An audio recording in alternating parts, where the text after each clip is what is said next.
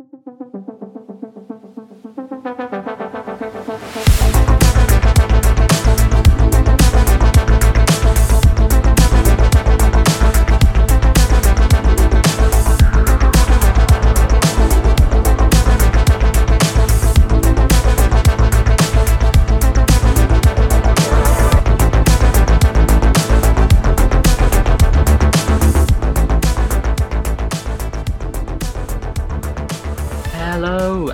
welcome back to Fishnets and Philosophy. This is your host, Mix Bell Morrigan, and once again, I am bringing you on a journey into the exploration of the question why horror? Where each week myself and a different guest are going to jump into this topic and try and, and unpick it and unpack it. So before we jump in, this week I am joined by Preston. So before we start talking, if you can just introduce yourself and kind of what it is that you do and your own kind of connection to the horror genre.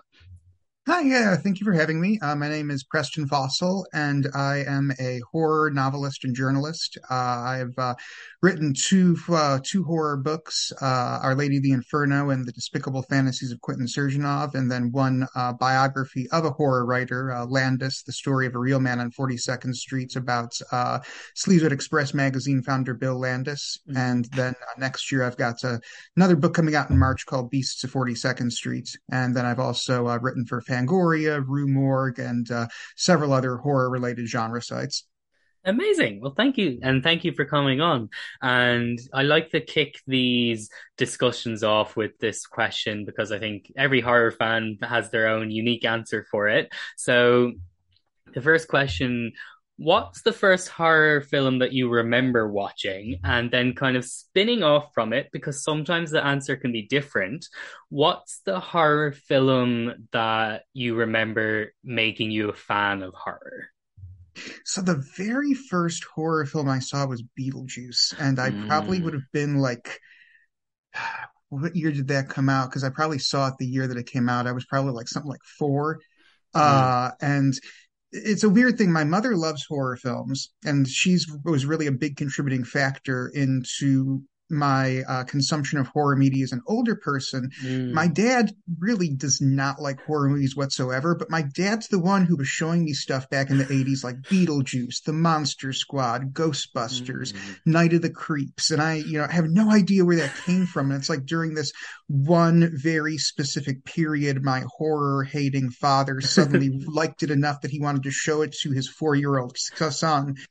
And really, I think Beetlejuice was the beginning of it, and it started this pattern uh, that repeated mm. throughout my adolescence, where I would seek out really scary stuff, like the Beetlejuice cartoon or Goosebumps books, or these mm. other uh, short uh, story anthologies that they would have at my school, and read them and watch these things and terrify the crap out of myself and traumatize myself to the point that I would have nightmares and not want to go to sleep because I didn't want to have nightmares and then mm. stay away from horror media and then go back and do it again. and really that ball got rolling with Beetlejuice because that scene where the staircase, the banister turns into a snake mm. scared the ever living crap out of me as a kid. And you know, I putting my head under the covers, screaming, terrified of it, and then asking to watch it again. Yep. And it's, I love how, well, firstly, I love how, like, when it comes to horror fans, everyone it's either they've been introduced to the genre with like a guiding hand from like a parental figure or an older sibling or they've come from like a really conservative household and they've got into horror as an act of rebellion. It's always one or the other. And i love how it's different from person to person. It's one of my favorite like ways of like talking to horror fans. How did you get into horror? But i just love how you're just saying how so much of it was it would scare me so much, but then I would seek it out again because that's really at the crux of what I'm trying to like unpack with this series is like, you know, so much of us as horror fans, even when we acknowledge that something absolutely terrifies us and gives we still want to seek that out and it's really it's really interesting i think one of the most like i'd say there must be so many different kind of psychological studies done on the minds of horror fans because we're a unique breed Um, but yeah, but no, I this leading into the next one because I think as someone who started quite young, being introduced into horror and would always seek out different f- horror in different forms of mediums. I want to know, do you have any kind of personal criteria for what you would consider to be horror and considered not to be horror, or is it more fluid and flux? I think it's very fluid because, uh, you know, I, I consider Picnic at Hanging Rock an incredible horror film, and you know, a lot of Mm. people would, you know, sit down and watch this very lovely daylight movie with, you know, women in beautiful dresses and Victorian period wear, and would say, "Oh, well, no, this is, you know, this is a costume drama or this is a mystery," but you know, I, I consider it a horror movie. Uh, and then, you know, you also get into the question of, well, what delineates a horror movie from a thriller? Is Silence of the Lambs a Mm. horror movie? I, I think that it's anything whose primary purpose is to invoke a sense of dread. And even Mm. if it doesn't necessarily achieve that, I think it's a lot of the intent behind it and what is the uh, the purpose of the story. Right. No, I like that. res- I like that. And yeah, I think it is. As a genre itself, it is. I'm very much on the camp that oh yeah, it's fluid and flux, and I'm also one of those type of horror fans, very much like Mike Muncer of Evolution of Horror, that I'm just like everything's a horror. Like you know, I will like always like seek out some qualifier to say oh yeah, that's a horror film. Like even if anyone else would be. No, it's definitely not. I'm just like, no, no, that one five minute sequence confirms it's a horror film. like that would always be my approach. Um, but I like what you said about what the intent is behind the making of a film because I think that's a really interesting clarifier, and I like that.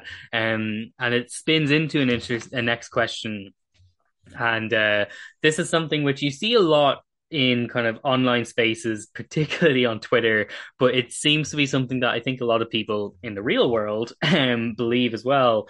But I see this all the time that someone will say X horror film wasn't good because I wasn't scared.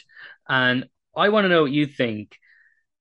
Does a horror film need to be scary to be considered effective or good? Because this is something that I think a lot of people have different opinions on. Oh no, not at all. I think that you can have a perfectly quality horror film that's got great narrative elements, excellent characters, uh, you know, tells a great story and isn't scary whatsoever. Even if the intent is maybe to invoke a sense of dread, even if it doesn't necessarily succeed, I don't think that that means that the movie itself failed or that it uh, isn't a horror movie. Uh, going back to Picnic at Hanging Rock, I absolutely love Picnic at Hanging Rock. Consider it a horror movie do not think it's scary whatsoever. No moment in that where I feel any sense of, you know, jump out of my seat dread or lurking Mm, fear at the at the very most, like maybe some existential sense of horror, but I don't really think that it's that scary of a film. And, you know, looking looking here at the the movies I've got on my shelf, uh, you know, uh I was going to say, oh no, that one doesn't scare me, but yeah, that one does. Uh, but uh, there, there's Sleepaway Camp. Sleepaway Camp's a great horror film. No, no real sense of. You're a lot of slashers. A lot. Of, I, I love mm. slashers, but slashers don't really scare me. Uh, so I, I really don't think that a horror film has to necessarily be scary in order for it to succeed uh, as a horror film. Yeah, 100%. Like I, I'm very much in that camp as well. Um, but I'm always interested to see different people's perspectives. And I think again, coming back to, you know, what was the filmmaker's intent? Because at the end of the day, horror as a vehicle, like the goal is to evoke some form of subjective response. You know, whether that subjective response is dread or fear or humor, like whatever it is, if someone has some form of a subjective response that this film has caused them to have, then to me that means it's been effective. Like, you know, and also what people consider scary differs from person to person. Like, you know, for me, like one of the no matter what type of film I watch it in, how many times I see the same film, body horror is one of those that just gets under my skin every time. Like it's one of the reasons why I don't really get the appeal of medical dramas because I'm just kind of like even though those medical dramas are very much more about the characters and how many times they can have sex in closets in a hospital and it's less about their medical skills. Still, just seeing bodies opened up and stuff like that just irks me. I just I never understand the appeal of them. But then someone else can be like, watching bod like watching body horror has no effect, but that doesn't mean it isn't effective as a type of subgenre, you know? So yeah, I think it's at the end of the day, that's what it is. It's subjective. Like everyone's different. And it's like stemming from that, I feel that I think it comes from this weird like someone who says, Oh, X film wasn't good because it didn't do Y. Like I think it stems from this weird type of gatekeepy attitude of someone trying to say, this is what horror is. If it doesn't do this, then it isn't horror. And I want to know what you think about that. Do you think like it is coming from this kind of like almost I'm holier than thou and I know more about horror? Or what do you think? Yeah, I mean, in any fandom, I think that there's two extreme ends of the spectrum. You've got the Mm, very toxic end of the spectrum, and then a very welcoming end of the spectrum. And in the horror community, when you do come across those toxic fans, there is this sense of trying to create an exclusivity and to create conflict and turn people against one another. I think that uh, horror is a very welcoming genre for people who haven't felt necessarily welcomed in other aspects of mm, life the misfit kids, the outcast kids. Uh, you know, there's a big uh, contingent of uh, people of color horror fans. The LGBT community uh, have you know really flocked towards horror because you know it's this, this very welcoming environment. But then, kind of the catch twenty two of that is you've got a bunch of people who are outcasts in the broader world who are now suddenly the cool kids in their own world, and then you see this cycle repeat itself. And so you've mm, got now people who have to be the top dogs of the horror world. And so they've got to create these shibboleths and they've got to create these uh, conflicts between one another. And they have to you know assert this role of dominance where i'm going to decide what constitutes a horror movie and i'm going to set the criteria for uh, you know what a horror movie is and is supposed to do and then on the opposite end of that spectrum, you've got people who, you know, just just want to welcome everybody in and who remember what it felt like to be an outcast and why they were drawn to horror in the first place. Uh, and so I do really think that it comes from this uh, this place of trying to gatekeep it because you've got people who, for the very first time, have the opportunity to be the ones on top, pointing down, mm-hmm. rather than the ones being pointed at.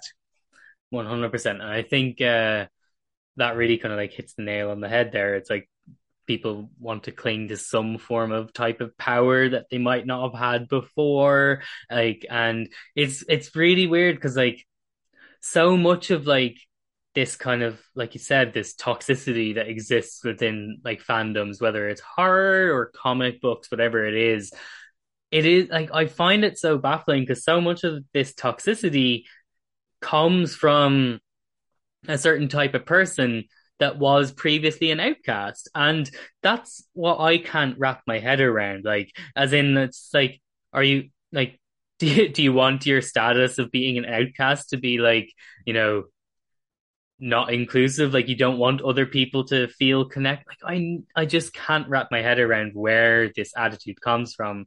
Like, personally, I think it definitely like slightly stems from this attitude of, you know, I'm a straight white man and I don't see myself in the type of horror that is now being made. Mm-hmm. And I want to know what you think about that because, like, there does seem to, and again, it's within the toxic areas of the fandom, which personally I feel is just a vocal minority. I think it's, Oh I think the community at large is more inclusive than it is toxic.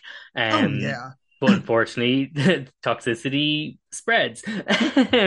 But I think like this type of fan is the one that also says there's no there's no good horror movies anymore, and I want to know what you think about that because like to me it feels like we're in a golden age of horror. Like the, the horror coming out now is like probably better than it's been in a long time, but I want to know what you think. I think it comes from a couple of different places. One of them is Hmm. definitely, for lack of a better word, and I'm probably going to take heat for this on social media, the the horror bros. And there is this there's this contingent of horror fans now who are like the boomers who were the cool kids back in the Hmm. 70s and 80s, and they were, you know, wearing the leather jackets and uh, you know, who came of age on a certain era of horror. And uh, Hmm. rather than remembering how cool and exciting and new all of that felt back then, they're looking at this landscape of horror today and they're like, oh, you know, horror is too woke now, or, you know, horror got PC, you know, what happened to the, the cool horror from when I was younger and, you know, forgetting stuff like The Thing and The Fly and They Live Hmm. and, uh, you know, how horror has always been subversive and political and always been, you know, a very, uh, diverse genre, but they just remember it as, you know, their club. And so I think Hmm. that's that's one big area where you get this uh, this complaining. It's because they want to go back to the good old days, make horror great again. Um, and then the other side of that is, I think there's just always that group, there's always a group of malcontents in any fandom where Hmm. it's always like they don't make them like they used to. And I really think you go back to the 90s and you'll have people complaining that they don't make, you know, great slashers like they did in the 80s. You go back to the 80s when the slashers were big, you'll have people complaining, oh, they don't make, you know, like great, like satanic hammer style Hmm. 1970s movies anymore. You go back to the 70s, and I bet you find people bitching, oh, there's no good uh, Uh, King Kong or Universal Dracula movies anymore. And I think we're just seeing that, like within any fandom, there's always going to be that one streak of inveterate cranks who wants to have the style of horror from a previous era.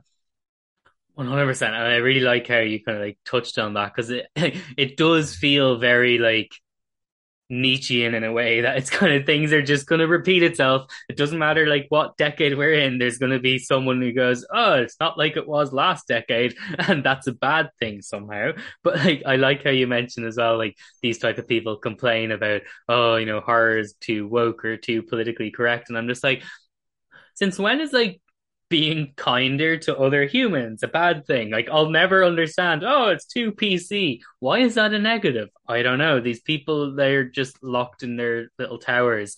But I really, really enjoyed how you talked about how you know horror has always been subversive and has always been political because I think it is almost always ironic that like these people will go, "Oh, horror is too political these days. Horror is too woke," and then like you'll see in their bio on Twitter something about like their favorite horror film being like you know They Live or The People Under the Stairs or something that's or even like you know any of the Romero films that are literally social commentary, and know. it's and I think and I want to know what your perspective on this is. Like I think it comes from a lack of basically kind of like critical thinking ability or media literacy. Like as in I think there are some people who when they're engaging with art or they're engaging with media, they're not like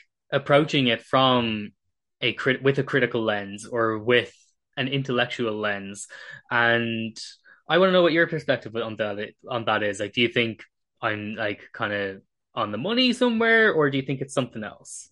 I think it's definitely part of it. I think that you could, Hmm. you know, talk to people who say, "Oh, Night of the Living Dead is my uh, favorite movie," and they would not get the significance of the end of that movie and what Hmm. that meant for audiences in the 1960s, what that means for audiences today. Uh, and they would just think, "Oh man, it's sad that Ben died," and not Hmm. get any of the, you know, the lynching subtext there. Uh, and I also think that a big part of it too now is with, I, I, hate saying this, but for lack of a better word, the culture wars Hmm. uh, that a lot of uh, horror fans are, are primed almost by the media that they're consuming to see this as a bad thing when they necessarily would not have in a Hmm. previous generation. Uh, you know, somebody who may have uh, been getting more of a, you know, the classic baby boomer who, uh, you know, sold out. Back in the day, they might have been, you know, more politically aware and politically active and, you know, looked at Night of the Living Dead and seen this as this rallying cry against racism, or, you know, Hmm. watched They Live and seen it as this rallying cry against uh, Reaganomics and mindless consumerism. But now that they're part of the establishment or now that they're consuming media Mm. that is you know geared towards a right-wing mindset now it's all of a sudden well that's not good anymore. Now it's bad. Now it's it's too woke. Now it's too Mm. PC and that's the the mindset that they're going into it with. Uh it, it always amazes me with older horror fans who rally against uh you know too woke media today and yet you sit down and you talk to them and they talk about stuff like they live neither Living Dead in these very positive terms and they do get the message of that. Mm-hmm. And it's like but today it's too woke. And there's you know this cognitive dissonance there where it's like it was cool to be you know socially aware in the 60s 70s 80s but it's woke and bad now and I, I don't mm-hmm. understand where that disconnect's occurring 100%. I think that really hits the money, like hits nail on the head. Like, and, and also like just from like a wider, you know, societal like breakdown, because it is interesting how like it's almost like I remember like, you know, you're always told that, oh, you know, in your college days and your young days, you'll be politic, you know, you'll be socialist, left wing, you'll be politically active, you know, you'll do protest marches, but then as you get older and settle down, you'll become more conservative and right wing. And it seems like this upcoming generation, like younger millennials and Generation Z, seem to be very much, and even actually in some ways, some Gen Xers as well, like coming, starting with Gen X and going down through the generations. But there does seem it's like booking that trend as in there does seem to be this refusal to go that route as in that there hmm are these people who like in their teens 20s were very like socialist and left wing and now in approaching their 40s are still very much the same. And i think it's really interesting to see that comparison and i think you can see that reflected in like horror fans as well that there is this like type of you know no this like you know I'm always going to think like this because this is the right way to think fuck the establishment. And like actually random little tangent but it is those same type of horror fans that are all oh things are too woke things are too politically correct that also seem to be oddly fans of like Rage Against the Machine and Tom Morello. And you're just kind of like were you not listening to the content of those songs? Because yeah you really really do lack media literacy and critical thinking skills. Um but jumping on from that, and uh, I, this is like a topic that I'm always like intensely interested in, and I never really know where to plant my flag. And I think it stems from this type of, you know, people who are making that decision as to what they consider good horror, what they consider bad horror, what's PC or woke. And I think it is linked with that in some ways. But how do you feel about like censorship when it comes to horror and when it comes to like, you know, I guess art in general, but specifically with horror? Like, do you think there's a line on what's acceptable in what can be represented on film? Or do you think because art is art, censorship shouldn't have a play at all. Everything's permissible. I want to know what you think on that topic. That's something I go back and forth with Mm. myself on even because I, you know, I, I feel like of two minds of like this one that's, you know, art should be completely unrestricted, unfettered, uh, that, you know, if you censor art, then you're, you know, impugning what art is meant to be. But then on the other hand, it's like there, I think there are maybe some lines, uh, you know, Mm. like Cannibal Holocaust actually chopping up a sea turtle with a machete on camera. That's, you know, does not set well with me. Uh, you know, actually I suppose if it's if it's not real, if no one is actually being harmed, if no one is actually being placed in a position of danger, either physically or mentally, you know, may, maybe that's the situation where I say, you know, censorship is wrong. But uh, if what you're censoring is to physically, mentally protect somebody, you know, I may be more inclined to say, okay, maybe maybe you shouldn't be allowed to, you know, just dice up live animals on camera with a machete because you think it's going to look cool or because it's going to show the depravity of, uh, you know, the people involved. Uh, Mm. and then again, you know, you've got Apocalypse Now and they slaughter that cow, but you know, then too, I guess in that situation they're going to eat it anyway. So, you know, what's the difference there? But I mean, you know, just the sadism of, you know, just like butchering a live animal for no other reason than to, you know, be subversive. Yeah. Uh, Now, this is something I've bounced back and forth a lot in my head as regards a, a Serbian film, uh, Mm. which is a movie that I understand why it exists. Will I ever see it? Probably not. Uh, but you know that that that really especially made me ask myself, should should horror be censored?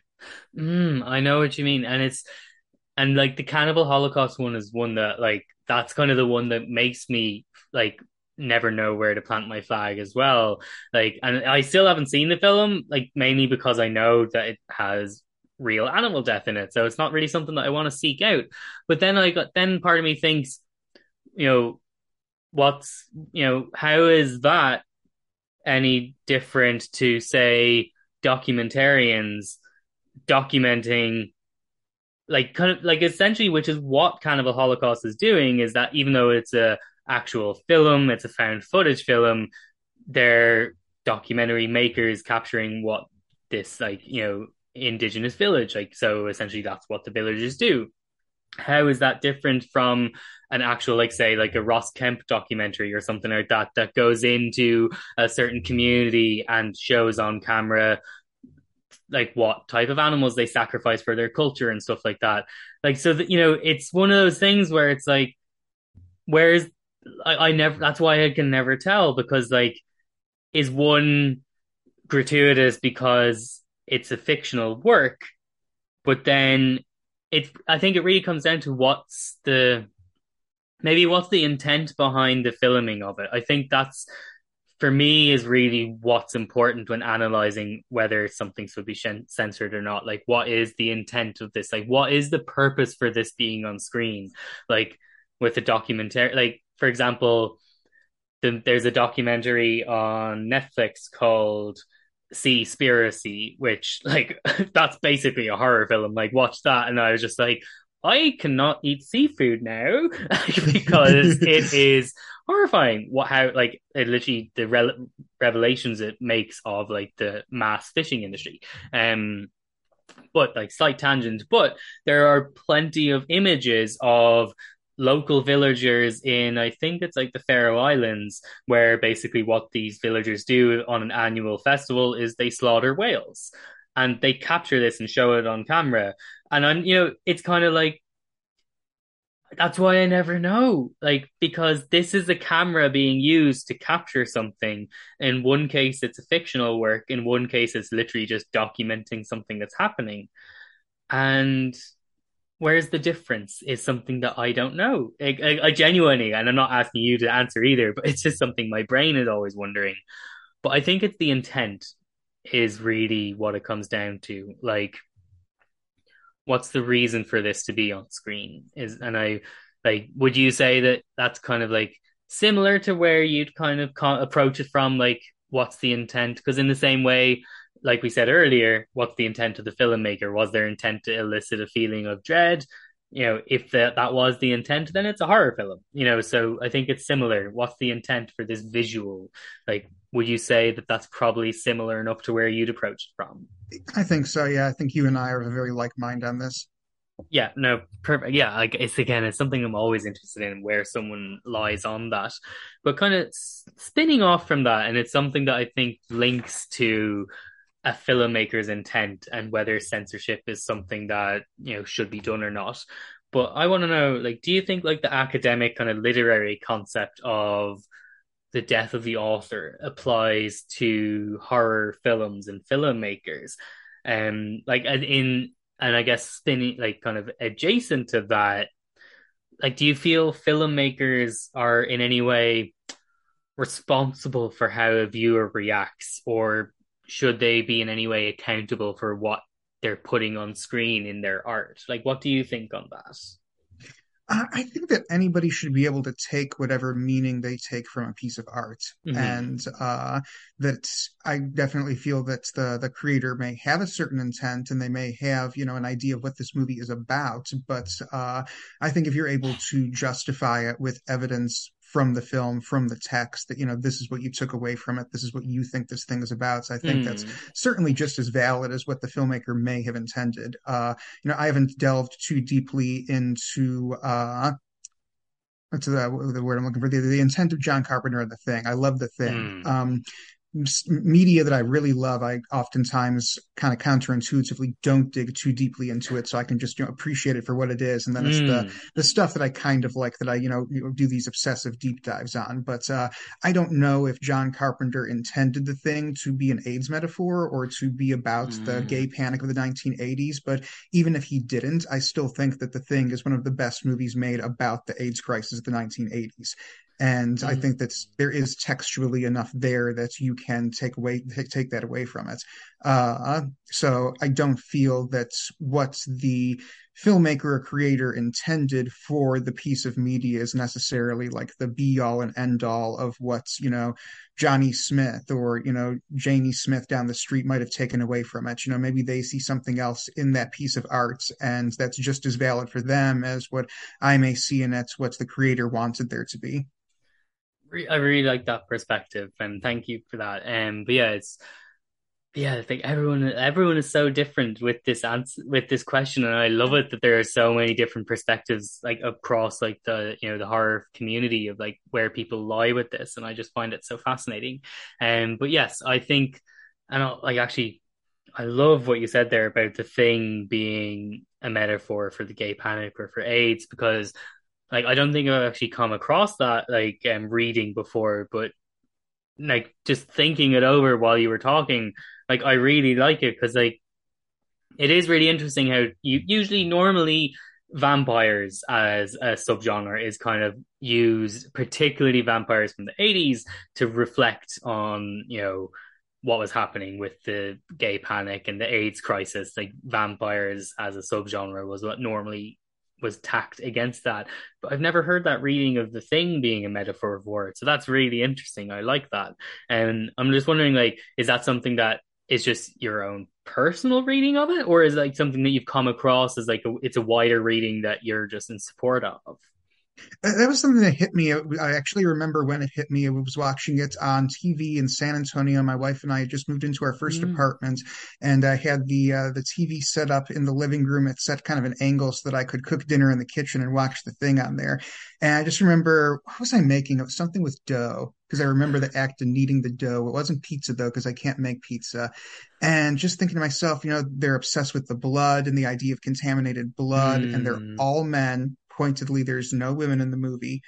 Uh there's all this suspicion of is this person tainted and is the blood tainted? And it's like mm, this is a movie about the AIDS panic in the 1980s and all of the the, the culture of paranoia that grew up around it. And uh you know this fear and uncertainty and you know is this person next or is this person contaminated and the idea uh, in the media of AIDS patients as these, these monsters and the way that they were portrayed, you know, in the states of emaciation and near death, and like the way that the thing is this like abominable, like ghoulish creature. And it's like this this mm. is a movie about people being afraid of of AIDS and being afraid of uh, you know, who who's carrying it. Amazing. No, uh, I love that so much. That's something that I'm gonna have like when I rewatch the movie now, it's gonna add such like an extra weight to it. So thank you for that. No, I really like that. And I also just love like the little kind of like you remember exactly where you were, what you were doing when you had this. And I just think like human minds are just so fascinating that like we just have these connections that helps make those you know memories. But no, I really like that reading. Thank you for that. That's really interesting. Um, but tangent away from that, but I want to know, like, um, when it comes to horror that like you enjoy and that you consume, like horror films specifically, but even horror literature as well. But um, like, are there any kind of favorite subgenres of yours? As in, these are the ones that you always turn to, but more importantly, and this is what I always am interested in why in particular these subgenres? Like, is there something that you're specifically looking for? Is there something that you're getting from when you indulge in in enjoying these certain subgenres? I like anything having to do with cursed or otherwise malign media. Uh, stuff like The Mm, Ring, uh, Ghostwatch, uh, this movie that came out just a couple of years ago and kind of flew under the radar called Antrum. Uh, which is about a cursed movie. Uh, I love stuff like that. Videodrome, Videodrome is one of my all-time favorites. Uh, I think because watching movies and to a lesser extent television have always been such safe and comforting mm. and almost holy activities for me. The idea of a cursed broadcast or a cursed movie or videotape. It's kind of like the black mass of cinema. It's taking mm. this thing that mm. should be good and should be pure and should be holy and like subverting it and doing the exact opposite with it amazing and i really like that perspective on it and it's so true and i think it's actually it's almost like a similar overlap to you know the almost like either haunted houses or home invasion subgenres. Like it's a really interesting overlap, as in it's like it's something that should be a safe space that's now been invaded in a way. But I really like the distinction of like no, no, specifically cursed media. Like I really like that. And I want to know, have you seen? Um, because I only watched it for the first time recently, and like I really enjoyed it. But have you seen Broadcast Signal Intrusion? I have not. This is a new one for my okay. list. I think you would like it. It's um well it's on Shudder here in Ireland, UK. I'm not okay. like you're are you US North America US, based? yeah. Okay. So I don't like I know sometimes the Shudder platforms are slightly different, but in general I think you can easily access it most places. But um really really interesting. I think if you if you like cursed media as a subgenre, this should be up your street because it's definitely that. um, cool. But yeah, it's cursed media, but it's also a little bit of like a. It gave me kind of elements of like the ring, like because it's like unraveling a mystery as well. So like, mm-hmm. yeah, I really liked it, and the main actor in it is um the actor Harry Shum Jr. and he's really good in it. He's uh Asian American actor. Um recently he was in that Everything Everywhere All at Once as well as a small role. Okay. He was he if you saw that did you see that film? No, okay. No, not yet. Never mind then.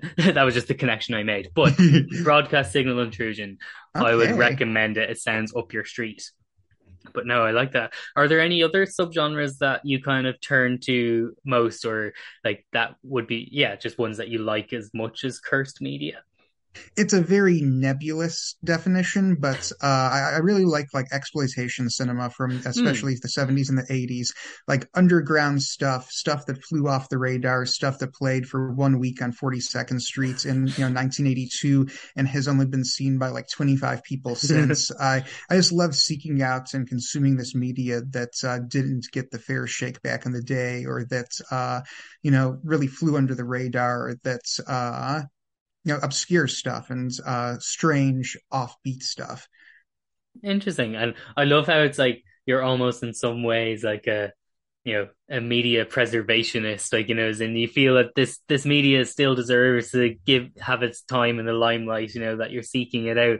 I like that. I like that approach um but yeah but no they're they're two really interesting ones. And i think like uh as a horror fan like you know, just being able to like support something that it, it it's almost like why we're a horror fan in a way because like you know we are in in many ways associate with the outsiders the outcasts like you know that's why we enjoy the genre because that's in some ways our identity is linked with that so i like how that's also like you know what? I'm going to give these outsider films their chance because they deserve to be let in. You know, they deserve to be let into the into the family. I like that. That's that's a really nice approach.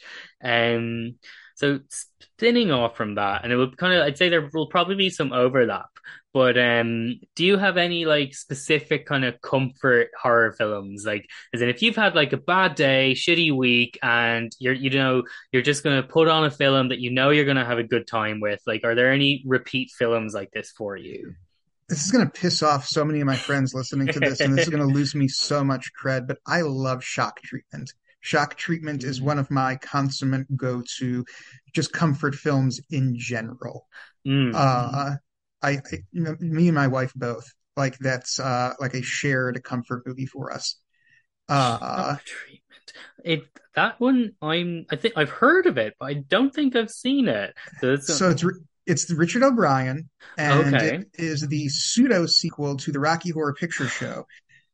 Oh, yes, I've heard of it once because someone mentioned it on Evolution of Horror. Yes, okay. No, I'm gonna have to. Um, but yeah, so it's like you said, it's a sequel to Rocky Horror or pseudo sequel. So it's the, the it's Brad and Janet again, and then uh, Richard O'Brien and Patricia uh, Quinn and uh, Little Nell all come back but they're different characters, Mm. and they're back in Denton, and the entire town of Denton has been taken over by a media conglomerate. And the town lives inside of the movies, uh, the television studio now. And part of this was a uh, budgetary constraint because Richard O'Brien wanted to shoot it in a real town, but they Mm. wouldn't give him the money for it. And so all the locations in the city are places inside of this TV studio and Mm. uh, it is about Brad and Janet trying to repair their failing marriage as they come into the crosshairs of all of these eccentric television personalities.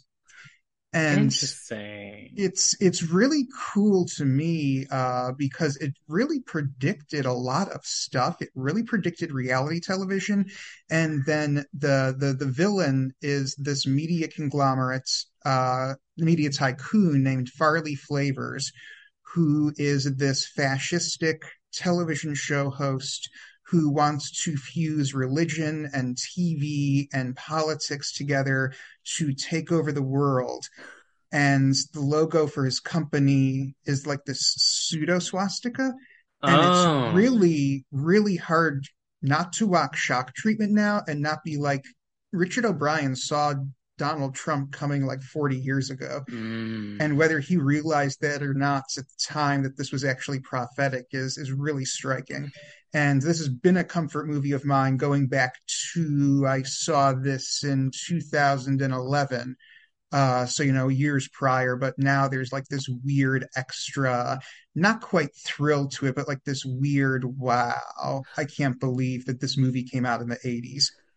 Right. And actually, I really love what you said there about you don't know whether it was Richard O'Brien's intent or not. Because I think this like kind of links back to the interest, like to the question earlier of like the death of the author. Because like I really think like, you know, when it comes to, you know, creatives and artists, like, you know, there's, you know, as humans, so much of our being like is below the surface. It's subconscious behavior. It's stuff that we're not even aware of that we're thinking or, you know, that we know and that makes us who we are. So I think so much of like artists and creatives, they might have an intent of what they're meaning to put out, but they're putting parts of themselves in that they might not be aware of. And like, so it's slightly like, like slightly kind of like different, but I love how you said he might not have intended it, as in it was something that might have been in the back of his head that you thought of once, not necessarily Donald Trump would be, but more this rise of kind of media fascism and right wing that will allow someone like Trump to take power. Um, but yeah, it's really interesting. And whenever I think about this type of topic, like my go-to example is like if you look at, you know, the Child's Play and Chucky franchise with Don Mancini, because like it to me, it's probably the most, if not one of the most consistent horror franchises in existence. Because when you have one creative person that's been there from the start and is still there now, it's that person's vision throughout. But Don Mancini himself has said that, you know, originally when he was just the writer on the Child's Play films, it wasn't his intent to make it like, you know, a queer story. But because he is a gay man, of course that just gets imbibed into it and leaches into it onto the page. So that now when you're watching it like in reflection you kind of you can't take separate it. You can't not see it. You can't have like i think anyone who watches like the child's play chucky films and doesn't see the queerness in it again lacks critical thinking skills and media literacy skills because it's like there now since like you know bride of chucky it's very much on the surface. Beforehand it was subtextual. It's now it's very much no no this is text. This is like a this is a queer film. This is a queer franchise. But i just love how chucky has become essentially a queer icon. But um that was a slight tangent, but I really like how you said, you know, whether it was intentional or not, Richard O'Brien in a way predicted this outcome. Um, but yes, no, I have to seek out that film because like Rocky Horror is like one of those seminal films for me as a person because I watched Rocky Horror when I believed falsely that I was a cisgender man. And then like Rocky Horror caused a lot of reflection and a lot of thinking. And then as I watched more stuff like Queer Eye and different things, I realized, oh, no, uh, when the doctors and my parents said, hey, you're a boy, yeah, they were wrong. but Rocky Horror helped unpack that. And so, yeah, I'll have to seek out shock treatment. Thank you. Um, but is there any other films that are go to re-watches for you? Uh, Night of the Comet. I really love Night of the Comet. Uh, it's uh, just really fun and anarchic, and you know, almost feels like a live action comic book. And uh, mm. I just love that it captures all of these consummately 80s things in the movie, you know, cheerleaders and valley girls and shopping malls, uh, and just it's you know just just this great romp. Lovely, interesting. It's another one that I don't think I've seen before, so I'll have like I'm I this is my favorite thing about doing this podcast series is like everyone has different answers for the different questions. So like there's so many films that I'm just picking up now that I'm just like, oh, I'll add that to my basket. I haven't seen that one yet. So thank you. It's another one. It's yeah. absolutely delightful. It's uh, the, this comet passes through Earth's atmosphere, and hmm. everybody mm. who was shielded from it survives. Everybody who was directly exposed to it gets vaporized, and oh. people who were indirectly exposed to it get turned into zombies. And it's about these two teenage girls, and their father is a military officer, and he mm. has raised them from adolescence to be like super macho. And so it's about these two valley girls who are very stereotypically kind of consummately 1980s girly girl. One of them spends the entire mm. movie dressed as a cheerleader, and they immediately set out to get their hands on machine guns and then just continue living their lives as though really this hasn't happened and you know immediately go hit the mall so they can get all of the best stuff from the mall that uh, nobody else is going for now. It's just a really fun movie. Interesting, thank you. That sounds right up my street. I'll um I'll add that to my list. But I really like um when you were discuss- like mentioning that film, how you elaborated on how it was like very much a snapshot of the era it represents. Because that's I think one of the things I love about horror itself as a as a genre, but just film in general. But I think horror in particular is great at being a reflection of the era it's made in. Because as you, as we said earlier, horror has always been subversive, has always been political. You know, certain films might not be as overtly so, but most horror always has been. Um, and I love how horror is a reflection of the time it's existing in. So it's either a criticism of its era or it's commenting on what where they think things will go. But either way, it's like capturing society as it is at the time that that film is existing. You know, obviously, if you go into sci-fi horror, it's slightly different because most of that's in space and stuff like that. So that's we'll we'll ignore that subgenre. but a lot of horror is a snapshot of the time it, it's made in, and I want to know, like, just like even though that isn't a subgenre, but are there any other kind of horror films that stand out to you as being like just you watch a film and you just know this breathe this breathes the era it's in, as in it lives in a certain time period. Are there any other films that kind of jump out at you as doing that? You know you mentioned sci-fi horror and like even if the settings may be like futuristic i think that mm. those hmm. are really great ways to uh look at what a society was afraid of at the time and what was mm. going through their minds at the time like uh you know stuff like soylent green uh logan's mm. run hmm. being afraid of uh sorry my camera freaked out here you can edit this right yeah, yeah, I'll be able to. But okay, it's fine. Sorry. I can still hear um, you perfectly. Okay, cool. Yeah, you know, stuff like uh, those those great '70s like deep concept sci-fi horror movies. I think those really you know reflect the uh, the the shifts in the American uh, consciousness and uh, that transitionary period between the the '60s, the '70s to the '80s. Those are great cinematic snapshots of the anxieties of the time.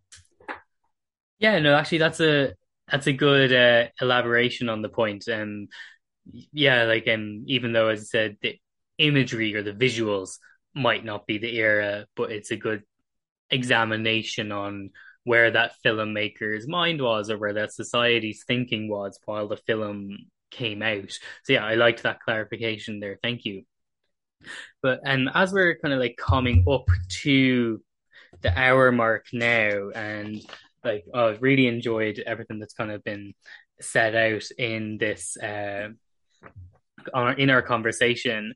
Um, one question that like, and again, it'll probably overlap with some of the films you've already listed, but would you have like, would there be particular films that you'd recommend to someone who's say only starting on their horror journey? So not necessarily from like a completionist sense in the in a way of like these films are like you know the history of horror you need to watch these but more if you watch these films you'll get a vibe for the genre and you'll want to seek out more. Are there any films that you kind of like would recommend to people who are starting a horror journey?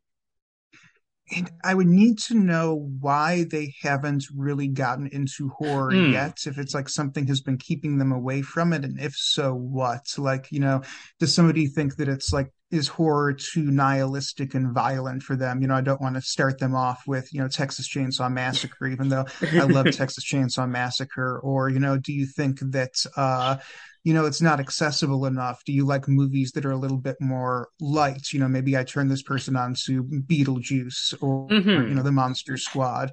Um, I think Night of the Living Dead might actually be a kind of good, broadly accessible gateway horror movie for an adult viewer.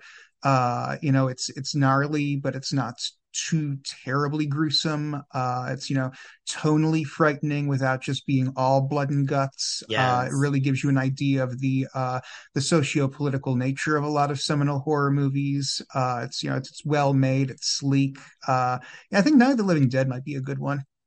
Good. I like that choice. Um, yeah, it's a really good one, and I, I, I really appreciated your clarifier of gateway horror for an adult because I definitely think, um, you know, I love that like examination of like you know what's a good gateway horror for someone who's younger but not ne- night of the living dead maybe not necessarily but something like beetlejuice or you know maybe even like casper not necessarily a horror but the first film that I asked my parents to take me out of the theater because I found it too scary. So I would recommend Casper as a potential gateway for children.